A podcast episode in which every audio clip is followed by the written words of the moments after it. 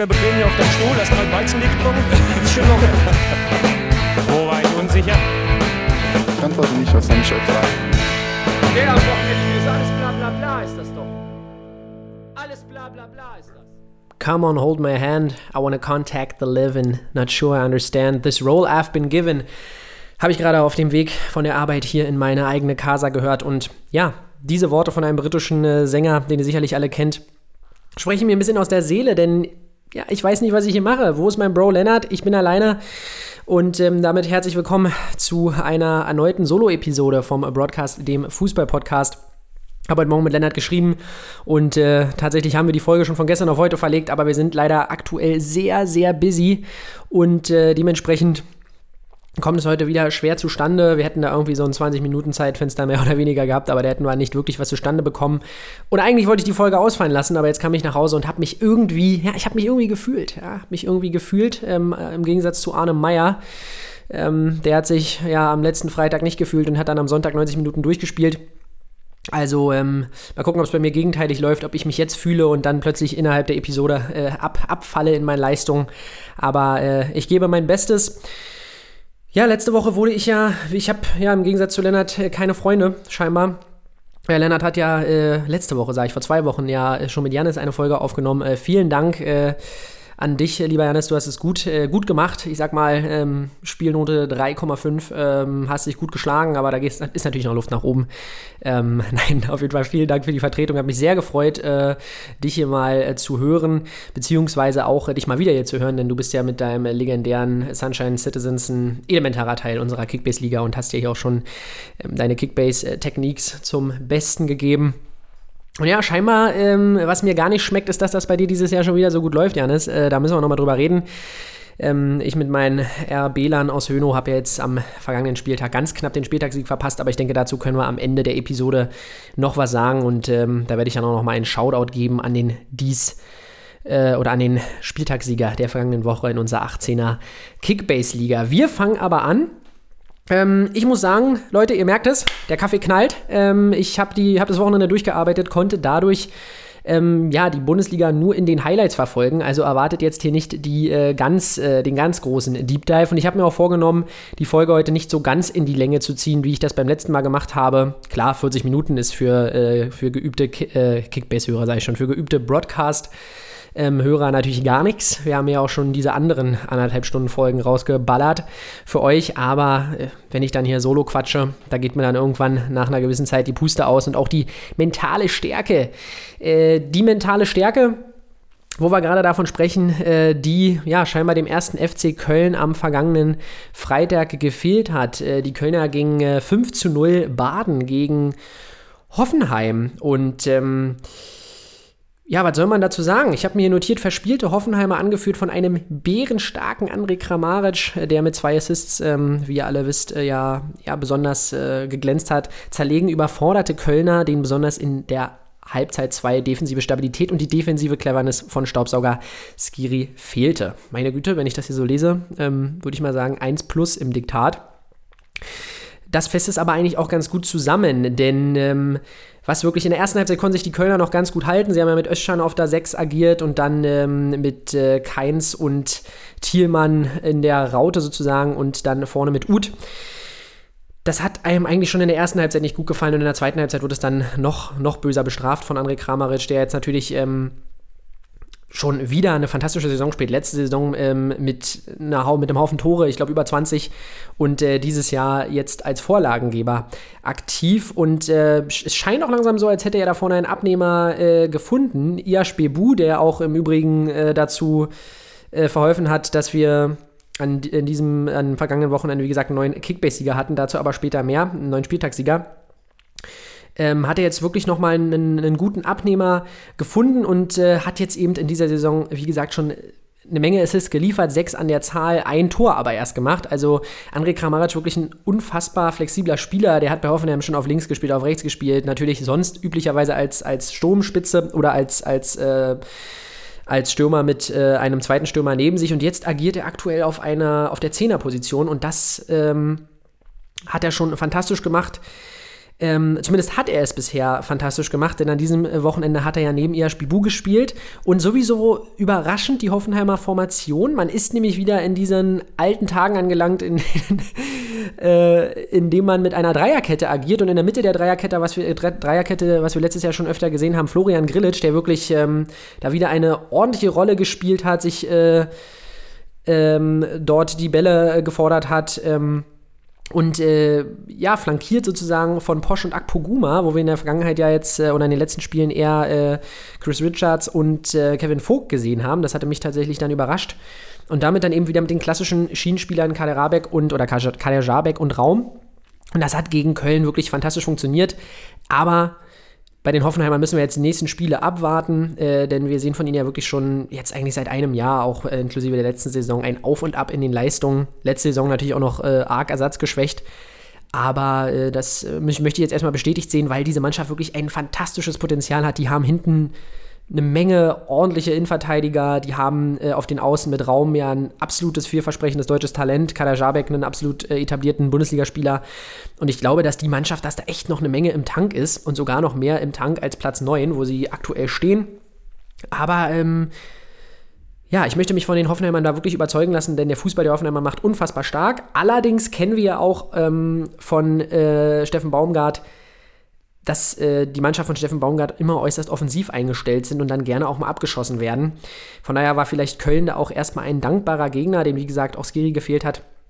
Und ich kann es nur immer wieder sagen, die Kölner, ich, ich glaube weiterhin an sie und ich glaube auch, dass sie eine stabile Saison spielen können, immer noch. Aber die Verteidigung hat vielleicht auch ein bisschen overperformed oder sagen wir es mal so, hat auf einem, dass ein Schmidt so gut funktioniert hat in den letzten Spielen, ähm, und so weiter und so fort. Ich sehe aber mit dieser Zichos, äh, Jorge Mere, Innenverteidigung Mere komplett lost in diesem Spiel auch. Ähm, und dann als Ersatz noch Luca Kilian, bei dem man weiterhin abwarten muss, immer noch ein, ähm, ein junger Spieler. Er ist 22 geworden. Aber ich sehe da nicht das, die ganz großen, also die ganz große Stärke. Ich glaube, dass Sebastian Bonneau da wirklich ein größeres Loch reingerissen hat, als wir es uns bisher vorstellen können. Und Andererseits ist es dann vielleicht auch genau die richtige Lösung von Steffen Baumgart, das Glück in der Offensive zu suchen und äh, dementsprechend steht ja auch auf meinen Notizen Keep your head up, guys. Und ähm, damit würde ich das Ganze auch abhaken. Hoffenheim deklassiert an diesem Spiel den ersten FC Köln. So, ich weiß nicht, ihr habt es in den letzten Folgen vielleicht schon mitbekommen, ich habe ja ab und zu irgendwie so kleine Tonaussetzer. Ich glaube, das liegt an meinem Kabel, aber wir machen mal ganz gekonnt weiter. So, wir haben äh, Freiburg gegen Leverkusen. Wir gehen heute wieder alle Spiele durch. Ähm, das bin ich euch schuldig. Wenn ich hier schon alleine quassel, dann gibt es ja nichts mit Showcase. Ihr wisst ja, wenn der Lennart hier nicht seinen 20 Minuten Bayern-Monolog hält, dann kommen wir hier auch ein bisschen besser voran. Ja, Freiburg gegen Leipzig. Das brauchen wir gar nicht ähm, so lange uns mit aufhalten.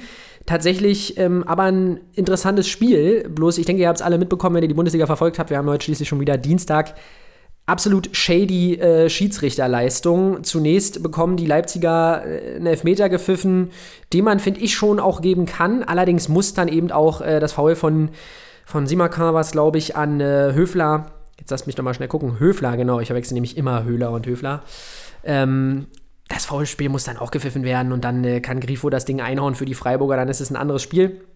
Allerdings gleichen die äh, Freiburger ja nichtsdestotrotz aus durch äh, Jeong mal wieder Holy Hell, Leute, drei Saisontore, ähm, was ich aber bei ihm überhaupt nicht erwartet hätte. Ähm, 22 Jahre jung, der Kollege, und wirklich, ja, wirklich absolutes Stammpersonal mittlerweile in Freiburg. Und Freiburg ist mittlerweile eine richtig stabile Bundesligamannschaft, wie wir es gesehen haben, äh, gegen Leipzig. Denn, ja, auch wenn Leipzig wenn man so ein bisschen die Hoffnung hatte, dass Leipzig, oder ist ja immer die Frage, ob man die Hoffnung hatte, äh, liebe Grüße äh, nach Höno an dieser Stelle, ist es ja, hat man wirklich gedacht, dass die, dass die Höno, äh, dass die Höno, dass die Leipziger äh, sich so ein bisschen rehabilitiert haben und vielleicht gerade auf dem Weg der Besserung sind, aber jetzt gegen Freiburg sah es wieder nicht so grandios überzeugend aus und Freiburg hat auf der anderen Seite aber gezeigt, dass sie wirklich eine Mannschaft, äh, eine, eine, eine, wirklich eine Mannschaft aus dem mindestens oberen Drittel, was die Leipziger immer noch sind, richtig ordentlich bespielen können. Und das hat mich wirklich auch überrascht, denn Freiburg hat ja so ein bisschen auch die äh, Tendenz, wie es auch die Unioner haben, dass sie gerne auch mal Punkte entführen. Und das war wieder ein mehr als verdienter Punkt. Und die Freiburger haben auch die Saison schon den, mehr, den einen oder anderen mehr als verdienten Sieg geholt. Ähm, dementsprechend spielen die auch einfach aktuell einen unfassbar geilen Fußball und haben auch Bock ähm, und sind sich einfach nicht zu schade, ähm, auch mal das Spiel, das Zepter in die Hand zu nehmen. Allerdings, glaube ich, werden wir uns auch noch darauf einstellen können, dass die Freiburger noch ein paar Punkte auf ihre alte äh, Weise mit einer grandiosen Effektivität ähm, auch wieder ergaunern werden. Ich erinnere euch nur an das Spiel letztes Jahr gegen Dortmund, das Heimspiel, ähm, wo sie, glaube ich, original zwei Torschüsse hatten oder so und dann das Ding noch äh, damit gewonnen haben. In diesem Spiel hatten sie 15 Torschüsse und das zeigt auch wieder so ein bisschen, dass sie wirklich äh, in der Lage sind, jetzt auch mal ein Spiel zu gestalten. Dazu haben sie hinten aktuell äh, mit Nico Schlotterbeck wirklich ein One-to-Watch. Äh, das brauche ich euch, glaube ich, nicht erzählen. Der sich da fantastisch macht, ja auch von Union äh, letzte Saison. Also, ihr wisst, ich weiß, er war auch nur ausgeliehen, aber hat da ja wirklich einen tollen Entwicklungsschritt gemacht und ich freue mich, dass er den fortführt in Freiburg. Dann wirft äh, Streich noch einen Sildilla rein, äh, der da, oder Sedilja rein. Äh, entschuldigt bitte, ich bin da nicht so ganz äh, bei dem Jungen hinterher, der mich auch komplett überrascht hat dieses Wochenende und auch ein ordentliches Spiel gemacht hat da auf der rechten Außenposition. Und interessanter Fakt auch, den ich, äh, der mir jetzt zugetragen wurde, letzte Woche noch. Äh, Grüße nach Malzdorf an dieser Stelle, dass tatsächlich die Spieler von Freiburg ja, ihnen ist es erlaubt, Christian Streich zu duzen, sie tun es aber nicht. Und ich glaube, das zeigt so ein bisschen, was für einen Respekt sie vor Christian Streich haben. Und ja, ich denke, damit können wir das äh, Spiel dann auch erstmal abhaken. Erstes, achso, ich glaube, erstes Spiel tatsächlich im neuen Stadion für die Freiburger, das kann man vielleicht noch dazu sagen. Ähm, und ich finde, es ist ein schickes Stadion. Könnt ihr euch auch noch alle mal die Doku reinziehen. Auf YouTube gibt es eine, ähm, eine, eine, Doku über den ähm, Stadionbau der Freiburger. Und da hat tatsächlich alles ganz gut reibungslos geklappt, äh, was ja in Deutschland immer so eine Sache ist mit den Bauvorhaben. Und ja, über dem Spiel steht natürlich wirklich Daniel Siebert, der da mit seinem, äh, seinen, seiner Schiedsrichterleistung sich nicht gerade mit Ruhm bekleckert hat. Da hat einfach so ein bisschen die klare Linie gefehlt. Und ähm, ja, auch einfach wie diese Leipziger Stürmer an der Verteidigung der Freiburger abgeprallt sind. Also wie gesagt, das Tor ist ja auch nur durch einen Elfmeter von Forsberg gefallen. Ähm, und dementsprechend kann man auch wirklich dann nur noch mal ähm, Nico Schlotterbeck und auch äh, Lienhardt hervorheben, aber besonders äh, Schlotterbeck, ich sehe gerade 89 gewonnene Zweikämpfe. Und auch ein André Silva, der dann reinkam, konnte da nicht mehr so viel äh, dran verändern. Und ähm, ja, da bleibt es heute tatsächlich spannend, wie was die Leipziger für eine Leistung gegen PSG zeigen, denn ich glaube, dass wirklich äh, für Jesse Marsch es kein leichter Stand ist. Also man ist mittlerweile acht Punkte hinter den Bayern, man ist sieben Punkte hinter Dortmund und man hat tatsächlich, ja, sich glaube ich schon mehr ausgerechnet. Äh, diese ganze Sturmsituation äh, wird das Front Office bei Leipzig auch nicht gerade zufrieden machen. Und wenn es heute Abend nochmal eine richtige Klatsche gegen PSG gibt, was ich nicht hoffe, dann äh, könnte das wirklich langsam, glaube ich, kritisch werden für Jesse Marsch in Leipzig. Allerdings denke ich, er hat auch schon noch eine Menge Credit durch seine, äh, ja, man muss es sagen, äh, Rasenball-RB. Vergangenheit ja schon äh, bei den New York Red Bulls gewesen, dann bei Salzburg. Also ich denke, er hat noch ein bisschen Credit, sie werden in seine Fähigkeiten vertrauen, aber rein ergebnistechnisch ist das gerade nichts bei den Leipzigern. Gucken wir auf den BVB gegen Mainz. Und äh, ich habe zwar gerade schon gesagt, ich mache es bei Leipzig nicht so lange und habe jetzt schon wieder da relativ lange drüber gequatscht. Aber Dortmund gegen Mainz können wir kurz machen. Einseitige Partie tatsächlich in der ersten Hälfte und äh, ja, dann geht äh, Dortmund in der 2, also 3 zu 1 geht's aus, by the way. Ähm, Haaland macht noch das 2-0 in der zweiten Halbzeit und dann äh, denkt man eigentlich, Dortmund hat alles ins Griff, in Griff und dann kommt dieses äh, typische Dortmund-Gewackel, was wir ja äh, nicht nur unter Marco Rose kennen, sondern was wir auch unter Lucien Favre schon oft gesehen haben, dass diese Mannschaft irgendwie sich dann immer mal wieder gerne ein, reinkassiert. Und jetzt muss ich doch mal gucken, was hier los ist. Ja, keine Ahnung, was da los war. Hat irgendwas gepoltert im Hintergrund, aber wollen wir uns nicht lange mit aufhalten. Ähm, gepoltert hat es dann eben auch als äh, Johnny Bokart ähm, als Joker das äh, Ding auch natürlich mit ein bisschen, ich sag mal, eingeleitet von Gregor, Ko eingeleitet von äh, Gregor Kobel, das Ding äh, zum 2 zu 1 in die Maschen haut. Ich denke, der ein oder andere Dortmund-Fan würde in dem Moment gedacht haben, äh, my friends, äh, das äh, wird jetzt nochmal knapp, 2-2 geht vielleicht noch aus, aber geht es nicht, denn die Mainzer Angriffe perlen ab an der fantastischen Verteidigung, die ja komplettiert wurde an diesem Spieltag von Nico Schulz. Ähm, ja, wie kam ich jetzt darauf? Nico Schulz auf jeden Fall nicht derjenige, der äh, jetzt groß herausgestochen ist, aber definitiv prallen die, äh, die äh, Mainzer dann daran ab und Erling Haaland macht dann äh, mit dem 3 zu 1, macht beim 3 zu 1 das, was er am besten kann, und zwar Bälle ins Netz dreschen. Und der Typ ist wirklich jetzt bei, glaube ich, sieben Einsätzen oder so und äh, hat mal ganz entspannte äh, neun Tore und vier Vorlagen. Also Leute, da wollen wir nicht drüber reden. Ballon, Ballon d'Or incoming. Äh, der ist halt wirklich einer der wenigen Spieler, wo man das Gefühl hat, der ist auf einem Niveau, äh, was äh, auf einem Niveau, das vielleicht Cristiano Ronaldo, also der kann mal auf ein Niveau kommen, was Cristiano Ronaldo und Messi erreicht haben. Also unfassbarer Wille, was den Abschluss angeht. Äh, 99er Rating äh, für alle. Und da war wieder ein kleiner Tonaussetzer. Aber äh, I don't care. Auf den Außen sehen wir Brand und Malen. Und Malen ist so ein bisschen, zeigt wirklich gute Ansätze, aber leidet noch so ein bisschen darunter, dass eben äh, Erling Haaland noch den ein oder anderen Ball wegsaugt, vielleicht das ein oder andere Mal noch besser abspielen könnte. Aber gut, solange Haaland da seine zwei, drei Tore macht, äh, im Schnitt gefühlt, wird sich daran auch nicht viel ändern. Der haut ja dann auch genug Bälle rein. Hein aber auch immer mit unglaublich vielen Torschüssen. Und Julian Brandt, ähm, ja, vielleicht nicht auf Ballon d'Or-Kurs, aber definitiv auf einem Weg der Besserung. Äh, und ja, mittlerweile wieder auf jeden Fall direkt drin in der BVB-Rotation. Und hat ja auch schon mit seinen zwei Saisontoren bisher gezeigt, dass weiterhin mit ihm zu rechnen ist. Aber der Junge braucht weiterhin äh, Zeit, um vielleicht noch höheres Niveau zu erreichen. Aber da habe ich ja schon mit Lennart das ein oder andere Mal drüber gesprochen. Bei den Mainzern wird meiner Innenverteidigung, ich denke, das äh, ist jetzt bald mal abgehakt, das Thema. Ähm, in der Dreierkette Mainz natürlich auch in den letzten Spielen ein bisschen, ich glaube jetzt vier Spiele nicht mehr gewonnen. Waren jetzt aber auch nicht die einfachsten Gegner mit dem ersten FC Union und Borussia Dortmund Freiburg war, glaube ich, auch noch dabei. Also da gab es jetzt den einen oder anderen Dämpfer für die äh, Rockstars aus Mainz. Ah, und ich denke, wie gesagt, Wittmar muss wieder auf die Außen. Da hat man jetzt äh, gegen Dortmund äh, mit Tower gespielt, der jetzt ja eigentlich einen ganz ordentlichen Job gemacht hat. Dem würde ich das jetzt nicht vorwerfen, äh, diese Niederlage. Aber Wittmar gehört für mich auf die Außen äh, mit Lukoki. Äh, hat er mir sehr gut gefallen, aber muss jetzt aktuell natürlich aushelfen, da da noch ein Innenverteidiger fehlt. Ähm, einfach Niakitea erst ausgefallen gewesen, da musste er schon einmal reinrotieren, jetzt äh, Saint-Just, der ja nicht dabei ist, aber es hat mich dann schon gefragt, warum man da nicht äh, vielleicht mit Hack gegangen ist. Ob man dem das nicht hätte zutrauen können und dann äh, wird man auf die Außen stellt, auf die, auf die, ja, auf die Schienenspielerposition rechts. Aber äh, ja, Bo, wenn du Hilfe brauchst, ruf mich an, Bo Svensson. Ich denke, Bo Svensson hat jetzt mit Augsburg und Bielefeld zwei Mannschaften vor der Brust, wo man mal wieder Punkte holen kann und sitzt, der Junge sitzt in so einem festen Sattel. Selbst wenn da äh, noch ja, eine Niederlage äh, zustande kommt oder so, sitzt der Junge in einem absolut festen Sattel, hat sich da ja schon letzte Saison mit der Rettung ein Denkmal gebaut. Und ich calle hier Bo Svensson sowieso. Der sitzt für mich in so einem festen Sattel, der bleibt für den Rest der Saison in Mainz. So, wer vielleicht auch in Berlin bleiben darf, ist Paul Dardai, denn der holt einen 2 zu 1 Auswärtssieg gegen äh, Eintracht Frankfurt. Die Frankfurter, die, ja, ja, die waren, die sind hochgeflogen. Wir mal ehrlich, alle waren hochgeflogen. Ich wollte schon callen, von wegen, das ist jetzt der Sieg, den die Frankfurter brauchten, um den Turbo zu zünden, so wie wir es letztes Jahr ja schon unter Adi Hütter erlebt haben. Aber hochgeflogen, umso stärker abgestürzt.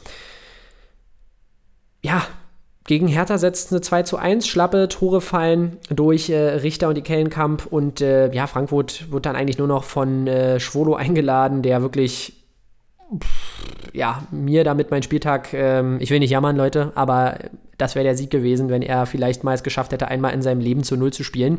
Ähm, so, ihr merkt, da ist, äh, das ist äh, wirklich ja, so ein bisschen der Fleck in meinem Team äh, RB den ich noch gerne austauschen würde. Ich bin eigentlich ein großer Fan von Alex Schwolo, ähm, aber bei Kickbase frustriert er mich tatsächlich ein wenig. Aber es geht ja auch nicht um Kickbase. Er hat wirklich eigentlich toll gehalten, bevor er ähm, da den Elfmeter verursacht.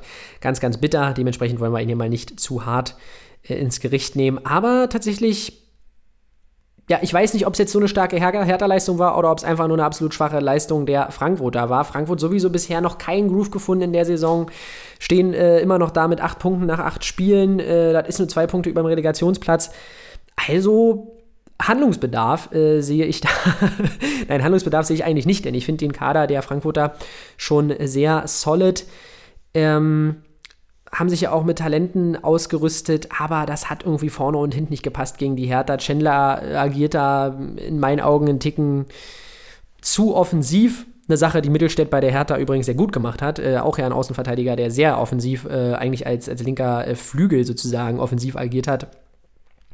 Ja, und dann aber dieses Defensivverhalten. Manchmal habe ich wirklich das Gefühl, Makoto Hasebe ist vielleicht langsam, langsam ist er über seinen Zenit mit mittlerweile, ist er schon 38, nee, mit 37 Jahren, wird bald 38 also, vielleicht kann man noch Kevin Trapp loben, der das ein oder andere Ding noch rausgefischt hat.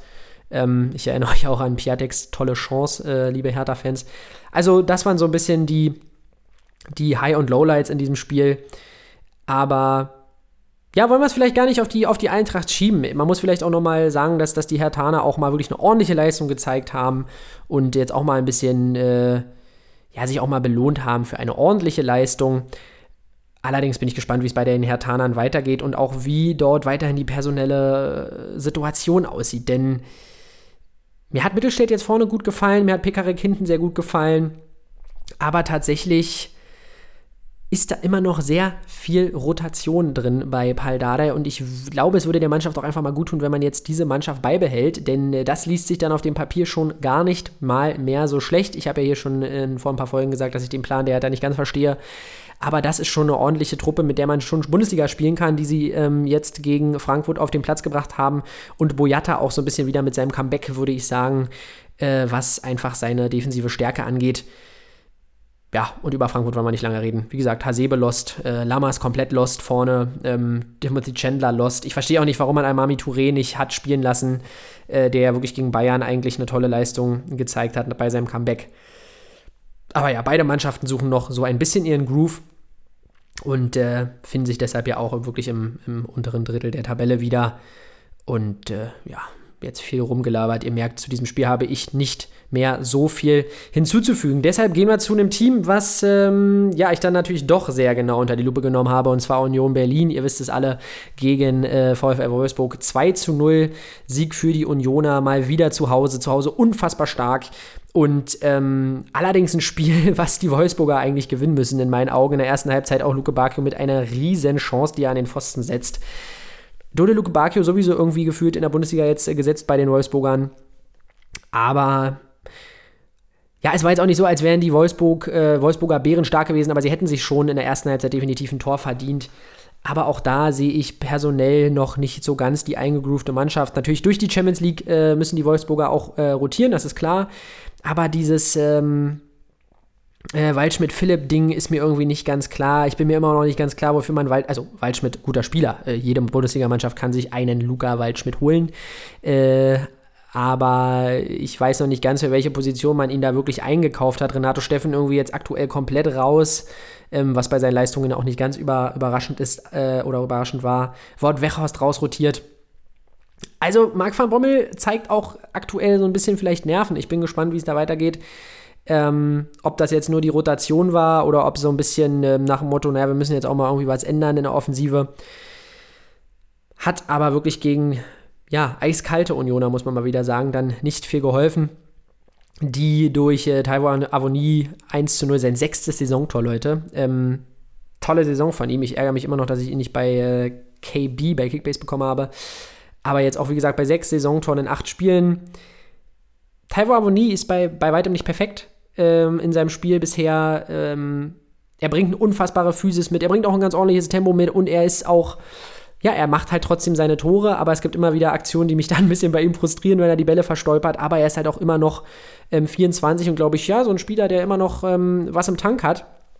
Und äh, finde wirklich gut, dass die Unioner ihm weiterhin die Chance geben, weil er auch mit Max Kruse dann doch immer ziemlich gut harmoniert. Aber in diesem Spiel, wie gesagt, Union einfach eiskalt und äh, machen dann auch noch das 2-0 äh, durch Geraldo Becker, der ja auch ein bisschen gemotzt hat, tatsächlich ähm, unter der Woche oder zumindest in der Länderspielpause dass er so ein bisschen ja, frustriert ist, dass er eigentlich ja letzte Saison sehr gute Leistung gezeigt hat und äh, gerne weiterhin ähm, oder eigentlich sich in der ersten Elf sieht. Und ja, das jetzt auch mal wieder, letztens hat er, glaube ich, schon Assist gemacht, jetzt macht er ein Tor, ähm, das wirklich das jetzt auch untermauert mit Leistung, seine Kritik an den Aufstellungen. Und ja, gerade Geraldo Becker mit einer unfassbaren äh, Schnelligkeit und auch einem tollen Passspiel tatsächlich äh, immer wieder. Nicht, äh, nicht in jedem Spiel, aber tatsächlich, er zeigt, dass er das auf jeden Fall im, im, im Köcher hat, sozusagen.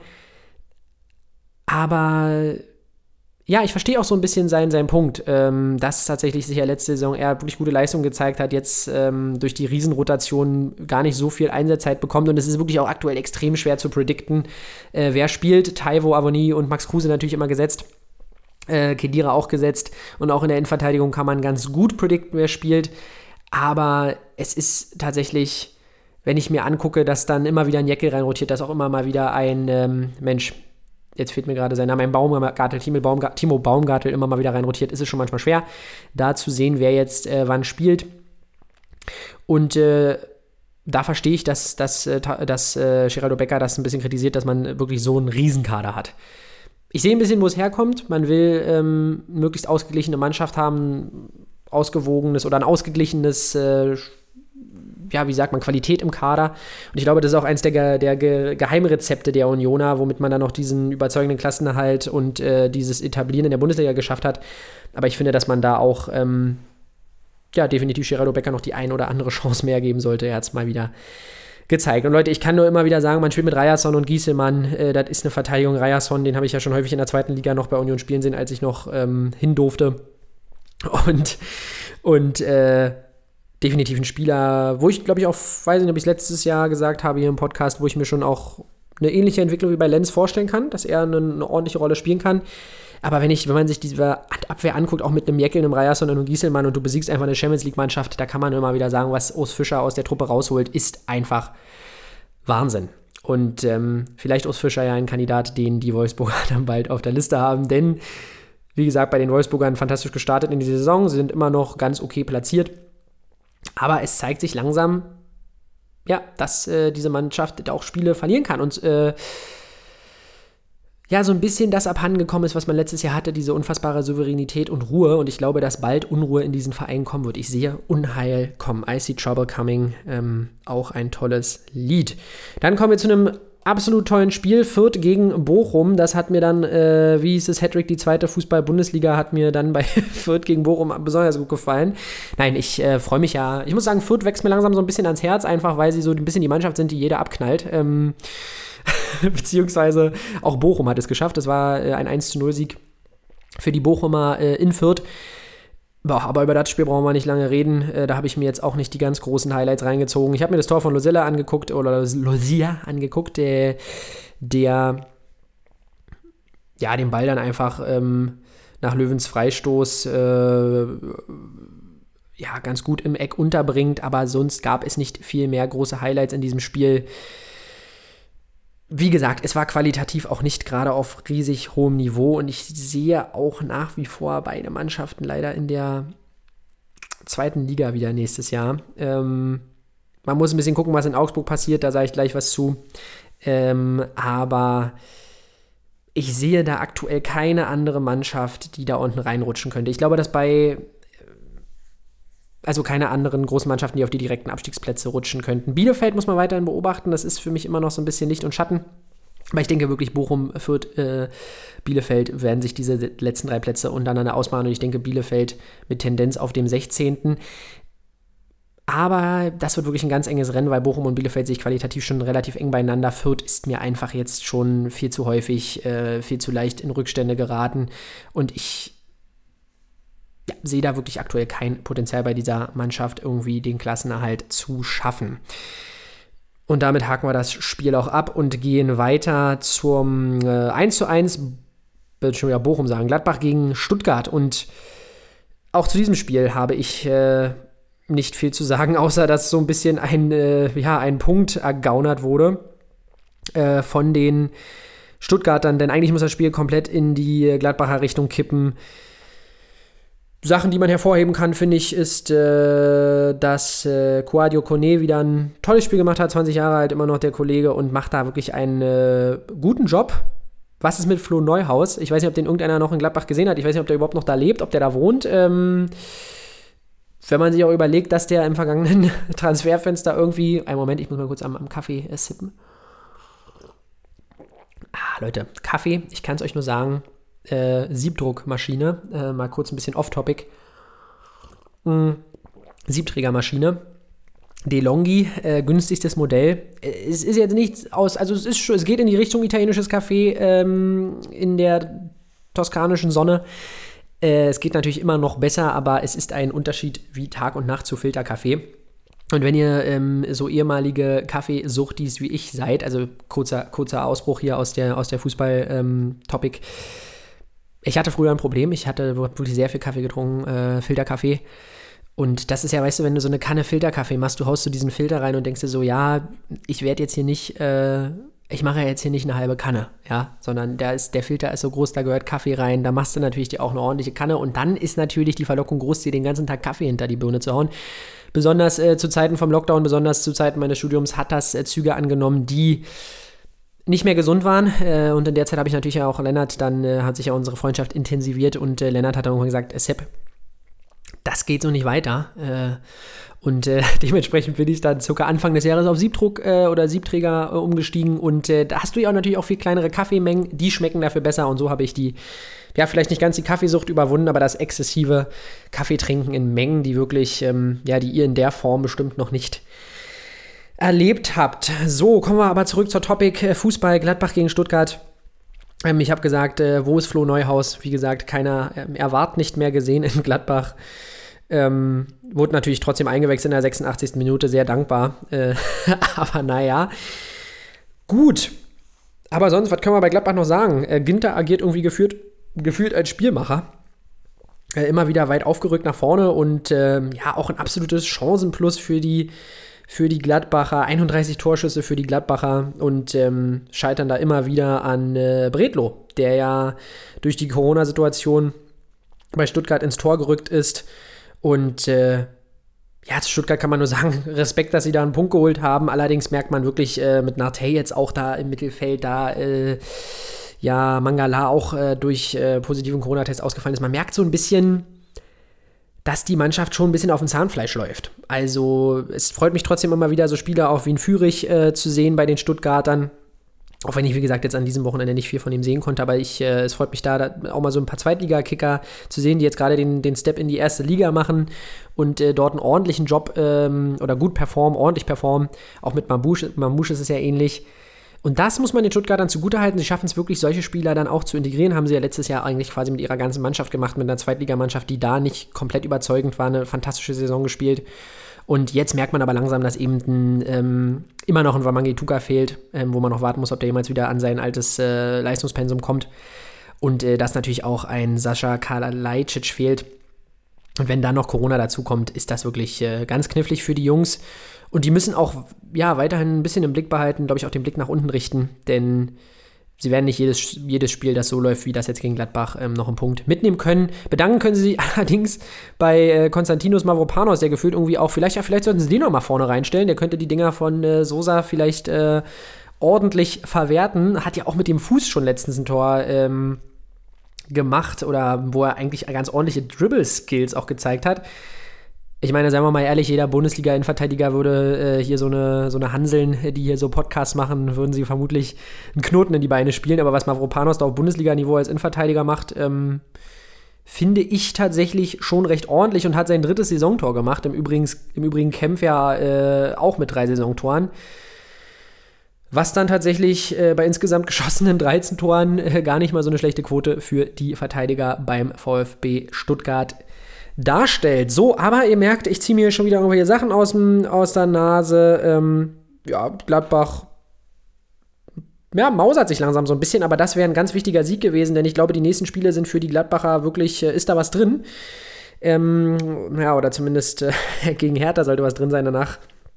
Ähm, achso, nee, das DFB-Pokal, danach geht es ja gegen die Bayern im DFB-Pokal und dann in der Liga nämlich gegen Bochum und Mainz, Fürth, also Köln, das sind jetzt alles Freiburg, muss man vielleicht nochmal rausklammern.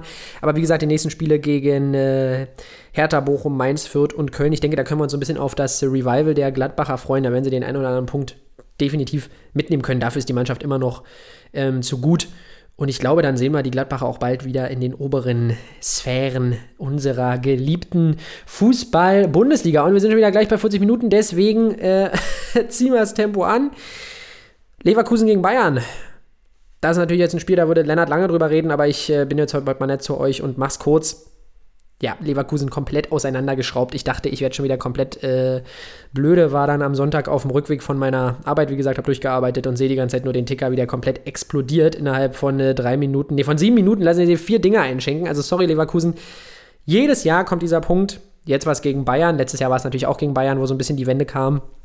Man denkt sich, Leverkusen, Alter, die sind, äh, die sind da, die sind äh, bewaffnet, haben ein Messer zwischen den Zehen und dieses Jahr kommt der Angriff an die Tabellenspitze aber nein, aber nein, wie ähm, ein deutscher Rapper sagen würde. ja, vielleicht lag es auch ein bisschen daran, ist jetzt mal meine absolute ähm, Laienansicht, dass man auf der, auf der Doppel-6 mit zwei Zehnern agiert. Dem hierbei natürlich hat auch schon ordentliche Spiele auf der 6 gemacht, äh, aber auch ein Spieler, den ich eher offensiv sehe und auch Amiri auf der 6, äh, was natürlich auch daran liegt, dass sie da gerade einfach keine anderen Optionen wirklich haben. Aber nichtsdestotrotz darfst du dich nicht so komplett auseinanderspielen lassen. Aber es zeigt mal wieder, wie weit der FC Bayern dem Rest der Liga enteilt ist. Und Bayern ist einfach aktuell wieder mal in so einem Monster-Modus, wo man sich denkt, holy hell, wo kann der Weg hingehen? Und ich sehe die wirklich unter den Top 4 in der Champions League, rein von der Qualität. Und äh, aber nur noch dieses Jahr, weil ihr wisst, nächstes Jahr kommt Newcastle. Äh, aber ich, ich sehe die Bayern da gerade wirklich auf einem absoluten Mörderlevel. Ähm, wie sie durch die Bundesliga fahren und äh, ja, sind aktuell natürlich auf dem Kurs, wo man sich denkt, äh, wer soll sie stoppen? Den Anschluss, den Ehrentreffer, den Anschluss, ja, den Ehrentreffer machte Patrick Schick mit seinem nunmehr siebten Saisontor, glaube ich, hat mir hier der Lennart geschrieben, weil er sich natürlich wieder böse aufgeregt hat. Ja, acht Spiele, sieben Tore, zwei Vorlagen. Also der Junge ist auf jeden Fall äh, bewaffnet und hat Bock.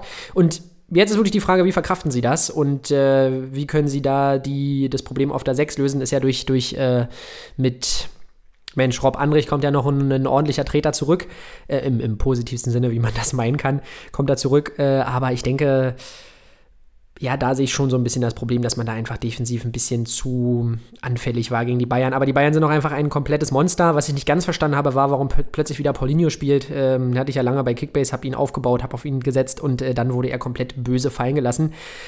Ja, und dann dachte sich Seoane, ja, Comeback gegen die Bayern, das macht Spaß, aber ja, ich denke, das war dann auch wieder der letzte Einsatz für Paulinho in der Bundesliga auf links. Ja, Bayern wollen wir sie nicht noch mehr über den Klee loben. Monster, Gnabry, Müller, Kimmich, Levi, das ist einfach Creme de la Creme. Man kann sich gerne angucken, auch wenn man vielleicht nicht der größte äh, Bayern-Fan ist. Diese Mannschaft macht es einem wirklich schwer, ähm, ja, sie nicht zu mögen. Ich muss tatsächlich sagen, man kann die Bayern eigentlich für ihre Spielqualität nur mögen. Äh, damit antworte ich auch indirekt auf, äh, auf deine Nachricht, Marcel, die du mir geschrieben hast. Wie viel Bock kann man auf Fußball haben? Da hast du komplett recht. Äh, was die da abreißen, was die für eine Spielfreude ausstrahlen, ist wirklich fantastisch.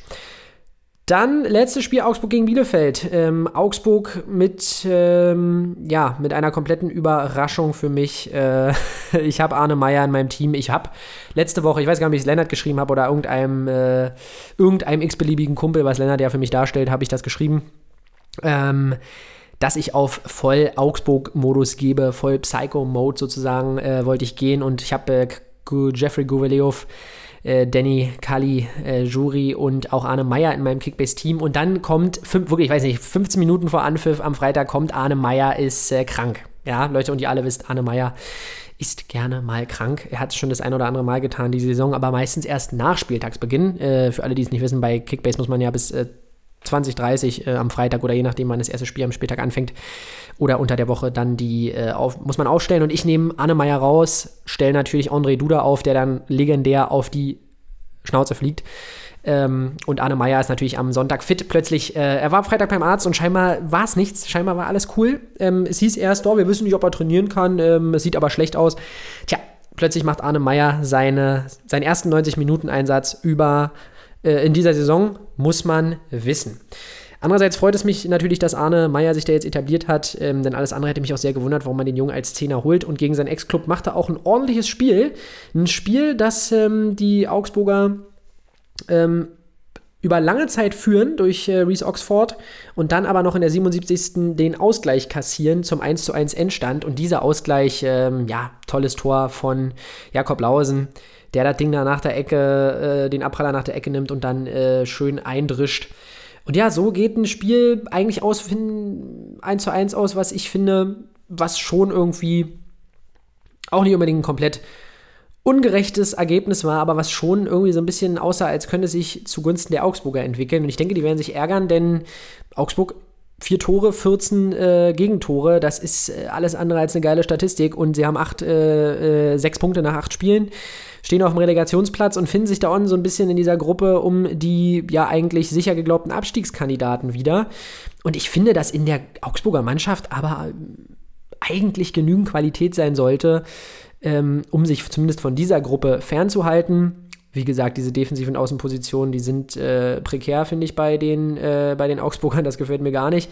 Aber es sind schon noch so ein paar Spieler in der Mannschaft, die eben ein Torwart mit Gikiewicz, eben ein Verteidiger mit Govaliev, der seit Jahren auf einem ordentlichen Bundesliga-Niveau spielt, ein Danny Caligiuri, der ein absoluter äh, Brandherd-Motor ist ähm, und auch eine Arne Meyer, der, glaube ich, jetzt so ein bisschen seine Rolle da gefunden hat, ist das eigentlich eine Mannschaft, finde ich, wo man schon etwas äh, mehr erwarten kann?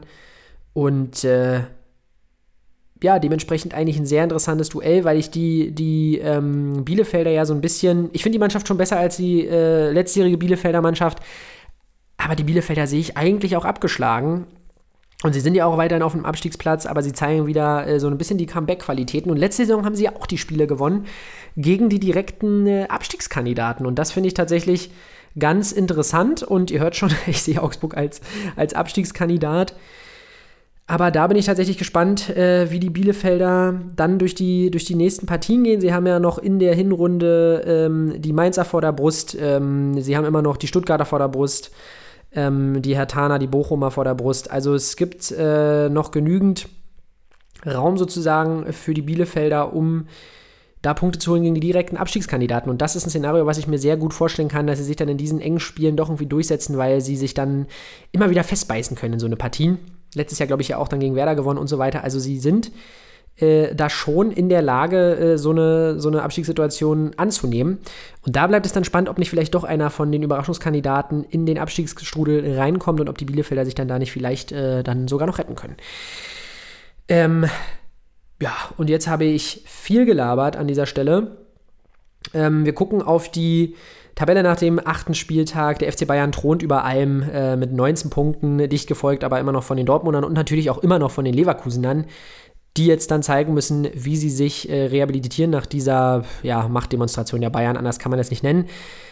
Und dahinter haben wir dann tatsächlich ein paar, ähm, ein paar Mannschaften, die man da wieder nicht so erwartet. Freiburg auf Rang 4, Union auf Rang 5 und die Kölner ja auch immer noch auf Rang 7. Also das äh, ist immer noch eine, eine sehr ähm, eine sehr interessante Konstellation da oben. Ich bin gespannt, wie lange sich die Freiburger und Unioner da oben halten können. Wir dürfen immer noch äh, nicht vergessen bei Union, die haben immer noch i, viele UECL-Spiele vor der Brust. Ja, Hertha schafft so ein bisschen, sich äh, Luft zu verschaffen. Hertha nach wie vor immer noch nicht. Ähm, wie gesagt, ich fand spielerisch war das jetzt mal wieder ein Schritt nach vorne. Zumindest auch was die Mentalität angeht und die Aufstellung hat mir gut gefallen. Machen einen guten Schritt aus dem Keller ähm, und da zumindest äh, machen einen guten Schritt im Keller, kann man es immer noch nennen. Aber ja, und unten drückt es eben die Augsburger weiterhin rein, die da nicht so wirklich rauskommen. Und ich würde sagen, wenn äh, der Lennart nächste Woche wieder da ist oder vielleicht dann auch äh, in den Wochen darauf, vielleicht so nach Spieltag 10, machen wir mal ein kleines äh, Kellerfazit. Das haben wir euch ja versprochen. Denn wir werden jetzt, glaube ich, vielleicht noch mal zwei Spiele drauf gucken, wen es da unten wirklich reindrückt und wie es für, besonders auch für die Frankfurter und die Jataner, die Stuttgarter weitergeht. Und ähm, dann gucken wir mal noch mal auf den Keller. So, nochmal ein kleiner Schluck aus der Kaffeetasse. Und dann schauen wir nochmal ganz kurz auf unsere Kickbase-Liga Titania. Und äh, liebe Grüße natürlich an alle, äh, die von euch hier zuhören. Wir sind ja 18 Mann tatsächlich in diesem Fall, äh, die in dieser Liga mitspielen. Und äh, am vergangenen Spieltag mit 1115 Punkten natürlich über allen gethront. Der gute Let's Get Loud. Und Let's Get Loud, wir beide kennen uns ja nun auch schon äh, so eine ganze Weile. Eine ganze Weile ist äh, gut gesagt. Ich weiß gar nicht, wie viele Jahre, mein Lieber. Ähm, lass mich überlegen, bestimmt 13 Jahre oder was. Ähm, und dementsprechend weiß ich natürlich auch, welche Liebe du ähm, einmal äh, mit deinem Herzensverein, den 60er Löwen, teilst und auch welchen Effort du dann natürlich, welches Herzblut du natürlich dann auch in Kickbase steckst, äh, wenn du dort unter dem äh, 60er-Logo deine Bundesligamannschaft aufstellst, auch wenn die 60er natürlich immer noch von der Bundesliga ein bisschen weiter weg entfernt sind. Aber da hast du uns am Wochenende natürlich ein, ähm, hast einfach gezeigt, für welche Werte du stehst. Ähm, ein breites Team, äh, Vertrauen in deine Spieler, Iash Bebu, den du ja letztes Jahr hattest, ähm, auch schon, wo er dich wirklich immer wieder mal auch äh, in höhere Sphären der Liga äh, gekickt hat. Aber ähm, für ganz oben hat es dann, weiß ich gar nicht, ob es letztes Jahr für ganz oben gereicht hat. Aber dieses äh, Mal eben schon. Und ähm, du hast ihn ja sehr früh gekauft, sehr teuer gekauft und hast sowieso den einen oder anderen Spieler teuer gekauft und ein bisschen Geld verbrannt. Aber nichtsdestotrotz thronst du über uns allen diesen Spieltag. Deshalb Gratulation. Und Ias Bibu ist tatsächlich auch ein Spieler, den äh, du weiterhin behalten solltest, äh, aber da mache ich mir sowieso keine Sorge. Äh, denn ich habe es schon mal gesagt, einfach ein Spieler, der eigentlich alles mitbringt. Und in meinem Gedächtnis irgendwie auch immer irgendwie so als, als kleiner Tempodribbler eingespeichert war, aber er ist tatsächlich auch, äh, glaube ich, 1,87 oder was äh, und hat tatsächlich auch einen ganz guten Buddy. da denke, da sollte man in der Bundesliga äh, mitbringen. Nicht so wie Sascha Mölders, wo wir gerade bei, bei 60 waren. Nein, Spaß beiseite. Aber ich denke, dass, äh, dass der Junge definitiv noch ein paar äh, Tore machen wird diese Saison und dementsprechend dein Vertrauen komplett berechtigt. Sonst äh, haben wir auf Platz 1 immer noch die alte Dame, die dieses Jahr leider über allem thront. Ähm, das ist mir immer ein Dorn im Auge. Nein, liebe Grüße an der Stelle, aber wirklich aktuell ja, über jeden Zweifel erhaben. Und das ist ja wirklich so ein bisschen die Frage, wenn man keine Bayern-Spieler hat, kann man dann überhaupt bei Kickbase aktuell was reißen? Das ist so ein bisschen die Frage, die äh, mich immer wieder quält. Ich habe am Anfang der Saison viel, viel Geld äh, für Erling Haaland investiert und er zahlt das auch zurück. Aber ähm, dahinter war da natürlich lange Zeit äh, ja ein bisschen ein Loch.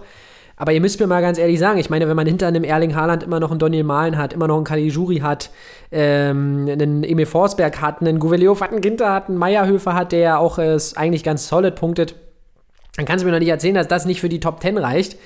Ähm, und deshalb jetzt mein Ziel, meine Ansage, Leute, ich werde mich hier reinackern in diese Kickbase-Liga und ich werde euch noch holen. Äh, Ob es für ganz oben reicht, ich weiß es nicht. Aber äh, ich will einfach da oben irgendwie rein äh, mit aller Macht in die Spitzengruppe. Und dafür müssen wir weiterhin hart arbeiten. Und ich freue mich auch, wenn hier mal wieder einer von euch sagt, äh, dass er Bock hat, mal ja, eine kleine Killeransage zu machen in, im Broadcast, im Fußball-Podcast.